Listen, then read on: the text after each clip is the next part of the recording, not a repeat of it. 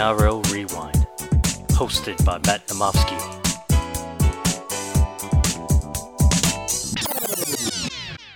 Hello, NRL fans. Welcome back to the NRL Rewind podcast. I'm your host, Matt Namofsky, and welcome back to another pod. This one here, just wanted to quickly talk through some of the off-season, off-season signings that will mean the most. So, this is mainly just around not who necessarily is going to be the best signing, but this is who I think will impact the club, has the chance to impact the club the most because this season there's a lot of maybe not so much the big top tier names have moved around, but that next level that is really important. Um, and I think there's some really good discussions to be had here. So there's a real quick top 10 here that I'll put together and I'll kind of give a bit of an explanation to each. But number 10 here, Dane Gagai. So with Danger Dane, obviously the joke is put the Queensland jersey under him and he'll be a gun. But I think it's really good for Newcastle, who we've seen a couple of years here, have had a chance to do something in the in the latter part of the season, the finals, and haven't really had that that last year. Gagai is one of those guys that can come into your club and really. He's obviously he know he knows that club. He knows what he's done to the Rabbits the last couple of years, and in the inter, in the rep arena, he'll be able to really bring some professionalism, and he'll be able to. He's a game breaker. He's one of those guys that can you know score two tries on his own. You know, rush in and save two tries. He's one of those guys that can do that. And him opposite Bradman Bessie. Bradman Best can stay healthy. That's a very nice center combination um, that will be able to lead Newcastle. And you know, they had guys like Tuala come on. Dom Young obviously came in, and Kalyn Ponga at the back. They've got some. They've got some options in the outside backs, and I think Gagai just really shores up that center spot to go opposite Bradman. And for whatever reason, if Bradman goes out with injury, Gagai can slide over to the other side of the field very comfortably. So I think it's a very important signing for Newcastle. They didn't do many this offseason. They did kind of hold firm, but I think this is one where the goal for them for the next two years is keep Kalyn Ponga happy, make sure you know Adam O'Brien doesn't get fired, and just keep building what you've had. And I think a very nice shrewd signing was the Dane Gagai pickup. Number nine, Cam McInnes, obviously really high on this when the Sharkies did announce it. They made it very clear that Blake Brailey is the number nine. Cam McInnes will probably be the 13 it's good. You know, I, I, think there's no need to put McInnes into the nine jersey. I think Brailey's shown that he can play 80 or very close to it. Um, you've got McInnes who, you know, as a secondary dummy half can come in there and provide a very nice service, has good go forward and has a good got a good motor and we'll be able to really hold down that middle because now all of a sudden if you have guys like Rudolph, Brailey and McInnes in the middle of your field kind of shoring up that middle defense, it makes it very nice and sound. So McInnes is one of those ones, obviously, very early, tore the ACL before the season last year, was let go as the club captain, picked up by the Sharks. It's a good signing. And again, there's not much potential for it to be game breaking. If he was still in the number nine jersey and, you know, a bit early in the career, possibly, I think he's still got a lot of good footy left in him. And I think it is a very shrewd signing. He can be a club captain and really lead this team uh, to where they want to go. Uh, but again, number nine, still a very good signing but we'll see how far he can really take this side and bring them to the next level that they want to go. Number eight's an interesting one because it can go one or two ways for me. It's Moses Mbye. Uh, look, he's one of those real versatile players that's very good to have at your club. I thought, I think what you saw at the Tigers last year was one of the guys that really came in, provided spark, 100% effort when he was playing. You know, where is he going to play in this Dragons team is the big question for me because whether, whether it's Sloan at the back, Sullivan in the halves, McCullough at nine, in the centers. You know, they've got Moses Suli and Zach Lomax. So you think those would be taken.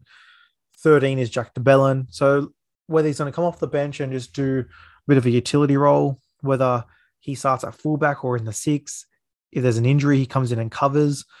It just gives options. We saw what happened last year when Ben Hunt went down. They attack fell off a cliff. And I think with Moses Mbye, it's one of those safe pair of hands that again, you know, if Sloan isn't performing, you can put him in at the one. If Lomax breaks his thumb again, he can put him in the centers. There's so many versatile options you can have. And you've already got a guy like Jack Bird, who obviously will be in this team somewhere. That's another guy who I've mentioned all those positions. So, you know, between Jack Bird and Moses Mbye, it gives them two very key and two of the best utilities in the com that can really step in and do a job for you. So We'll see how Hook deploys him. But again, to me, it can be fantastic and he can really shore up because again, it's not all about the best signings here. If he just comes in for a couple of games and if he is a high grade version of Benji Marshall did for the Rabbits last year, that's a win for the Dragons. They got they can have that off the bench, a bit of spark. So Moses Mbye is number eight there for me. Number seven, Nicho Hynes. So the big question out of the Storm system, does uh, a playmaker go down and have success? He tore it up last year when he stepped in for Ryan Papenhuyzen.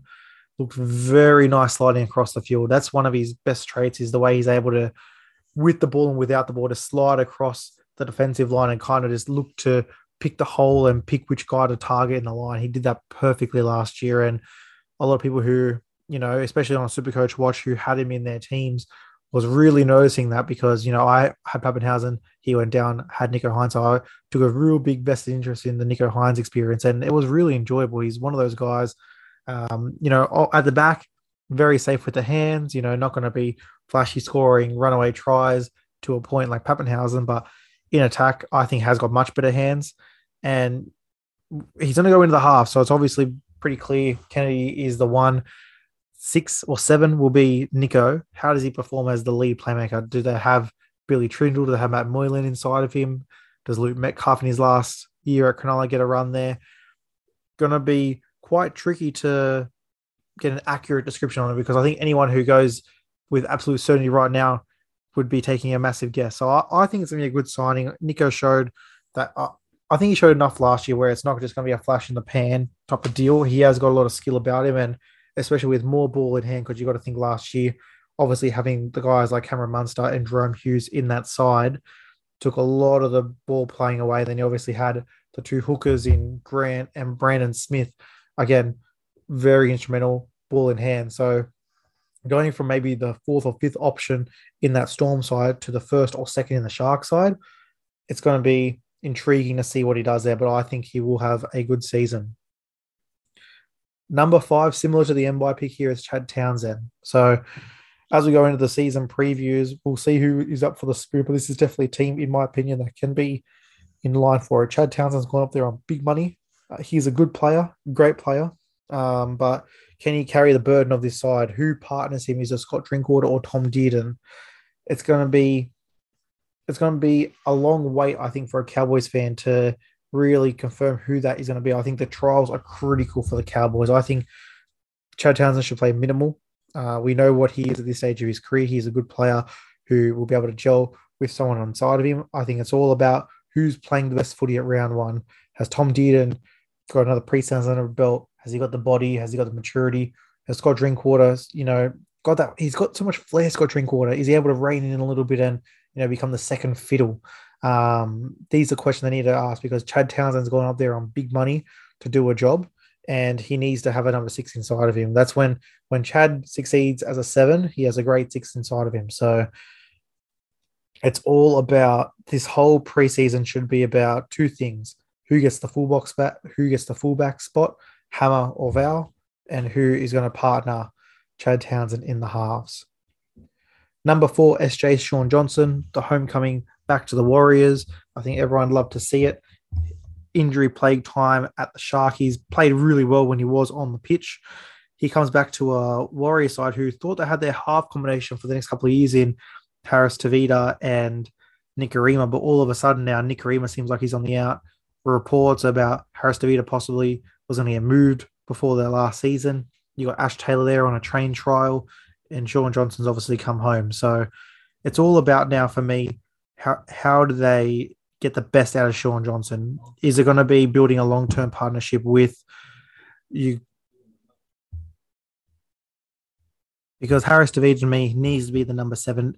Whether Nikorima gets a new sense of life and he can come in and be the seven next to Shaun Johnson six and how does Reece Walsh? Because to me, the Warrior season is really up against can we get some prime Shaun Johnson with an up and coming Reece Walsh? Because last year it did fall on Reece's hands at the end of the season, a little bit too much ball for the young man.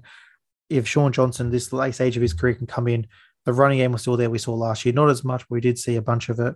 Obviously, the kicking game and the passing game is still there for Shawnee. I think there's a real chance, you know, they're away from home again. Hopefully, they're going to get back to New Zealand but it's all about Shaun Johnson, I think, for this season and how he and Reece Walsh can carry the attacking burden of this Warrior side. If they can continue you know, playing good defense and just trying to out, you know, not trying to just outscore teams for the sake of outscoring them. They're a real shot here. And I think Shaun Johnson has a lot left in the tank. I think, you know, it's not just a, a one season fairy tale. There is a couple of good years left in him. So it'll be interesting to see what happens there. But we go to number three. It's Connor Watson for the Roosters. Obviously, let go from the Knights. There was a real sense that something was going to be blossoming in Newcastle with Connor Watson. It just never happened for whatever reason you know, whether they want to put him at the six, the nine, or the 13, which I thought they were all positions of need for Newcastle at some stage in Watson's tenure. Just never happened. Did have a couple of injuries that did factor in there as well, but he's such a great player and it's such a shrewd pickup from the Roosters. Whether they do play him at the nine, whether they play him as the Benji Marshall super sub, they got a lot of options with Connor Watson. Now, we did see what they did with Adam Keighran, who was a half, who went into the centres and did a really, really good role for the Roosters late in the season? Can they possibly even turn Connor Watson in, into an outside back? I don't, you know, question that. But whether they go for Sam Verrills or do they just because obviously you've got the cheese coming there in 23, so this is a one year loan here. I would love to see Connor Watson starting in the nine jersey and having Verrills come off the bench and giving Connor Watson, you know, 60 to 65, even turning a bit of a middle rotation because he's got he's got flair, he's got speed, he's got instinct. He's one of those guys that can drift across the park, look for a gap, he has a nice pass. I think he's everything that a Trent Robinson middle player wants to be. So I think Connor Watson is an outstanding pickup. And again, he's going to be one of those guys who look back at the end of the season and say, how did the Roosters get him? Because it just doesn't seem fair. Number two, the Fox, Josh Addo-Carr. So I'm putting him, and I I did skip here Matt Burton at six, but I did want to hold him into now because this is the Bulldog season. To be honest, they've got a lot of signings. You know, you have got a lot of guys in the front row there in Paul Vaughan. You got guys there in Tevita Pangai Jr. You know, Brent Naden's come over, Matt Dufty at the back, but it's all up to these two guys. Number two, Addo-Carr, number six, Burton. To me, how can these two guys come out of their respective systems? Burton being the Panthers, Addo-Carr being the Storm, playing in a grand final, now coming to the team that has been for the last three years the worst team in the comp by record and by all estimations, you know, the attack. It's all about the attack for these guys. You know, they're not going to improve their defense so much. It's going to be can they stop scoring 10 points a game and can they get up to 18 to 24? Um, Addo-Carr, can he continue? You know, he's not going to have like, you know, the near 30 tries a season, but can he get it up to near the, you know, 16 to 20? Because we are a long time since our Bulldogs guy has done that. I think he has got the chance to do it. Um, Matt Burton obviously saw him in limited roles at the Panthers be that halfback to come in and do a role next to Jarome Luai. Can he do it as the lead playmaker now? And who partners him is a huge question mark to me. You basically got three. You got Jake Averillo, you got Brandon Wakeham, and you got Kyle Flanagan one of these guys. I think having Matt Dufty as a ball player at the back is a huge help for both of these guys. I think Dufty can really get the ball out to Addo-Carr on some of those sweeps.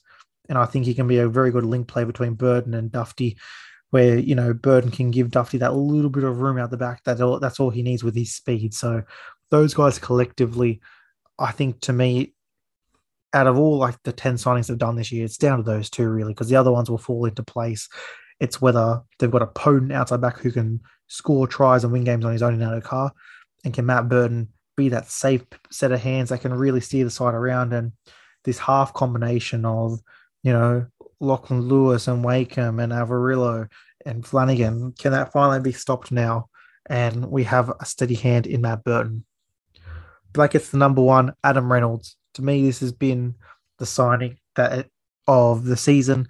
I think it will be so telling as we get through this season and how the Broncos get on. They were so close in so many games last year. They were not a bad team.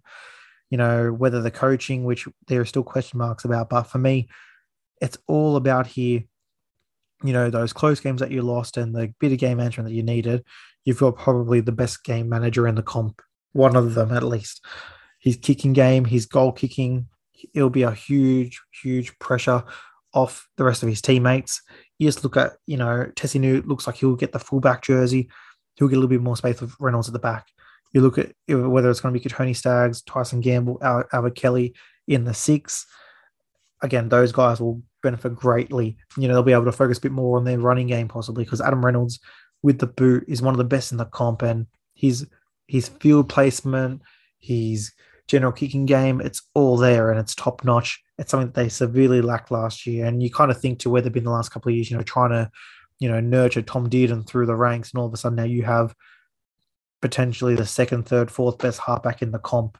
Um, you know, in the twilight of his queue, ready to really try and make another run here. I think it's a tremendous signing, and you know, partner that with uh, a guy who just missed out on at least Kurt Capewell. If he, you know, has him on his edge, or he has the Jordan Riki side, he's got two guys that are able to run over on those Adam Reynolds short boards, and then again out the back. Just think about the sweet plays. You got you know two centers in Farnworth and Staggs who love a little bit of space. And, you know, can he get the ball out to Cobbo or Oates or all these guys that they've got there now? Um, it's just going to be so fascinating to watch. I think Adam Reynolds is going to come in there. He's already, you know, part of the leadership group there and looks like he might even be the captain for this year. I think it's a, it was a tremendous signing and it was like I get why the Rabbits they've obviously got their plan that they want to move forward here, but for the Broncos, they were going to suck without Reynolds this year anyway. So for whatever reason, if he falls off a cliff, this contract is not going to look bad because it's a great investment. And if it does go right, it can put you straight back into the finals and you're not too far away. Some young guys developing to come through to make some noise in September. So that's it, guys. That's the that's the 10 signings I think will have the most impact on their side. So not the best potentially, but the most impact and what, what they can do for their club. And as we go through the previews again and the some of the groupings that we'll do, um, there'll be so much more, and we'll go a little bit in depth on some of these guys because I think some of these have a real chance to have career years, comeback years, or potentially maybe this we've seen the best of them. So we'll we'll go through it all. But again, just in summary, I think it's all going to be about the playmakers. I think you know there have been some backs and some forwards that have moved around, but it's all about the spine players to me. There's been a very nice little under the radar bunch here that have moved clubs that can have some really, really big impacts. But that'll do it, guys. Thanks for listening. Have a great day and hear from you soon. Cheers.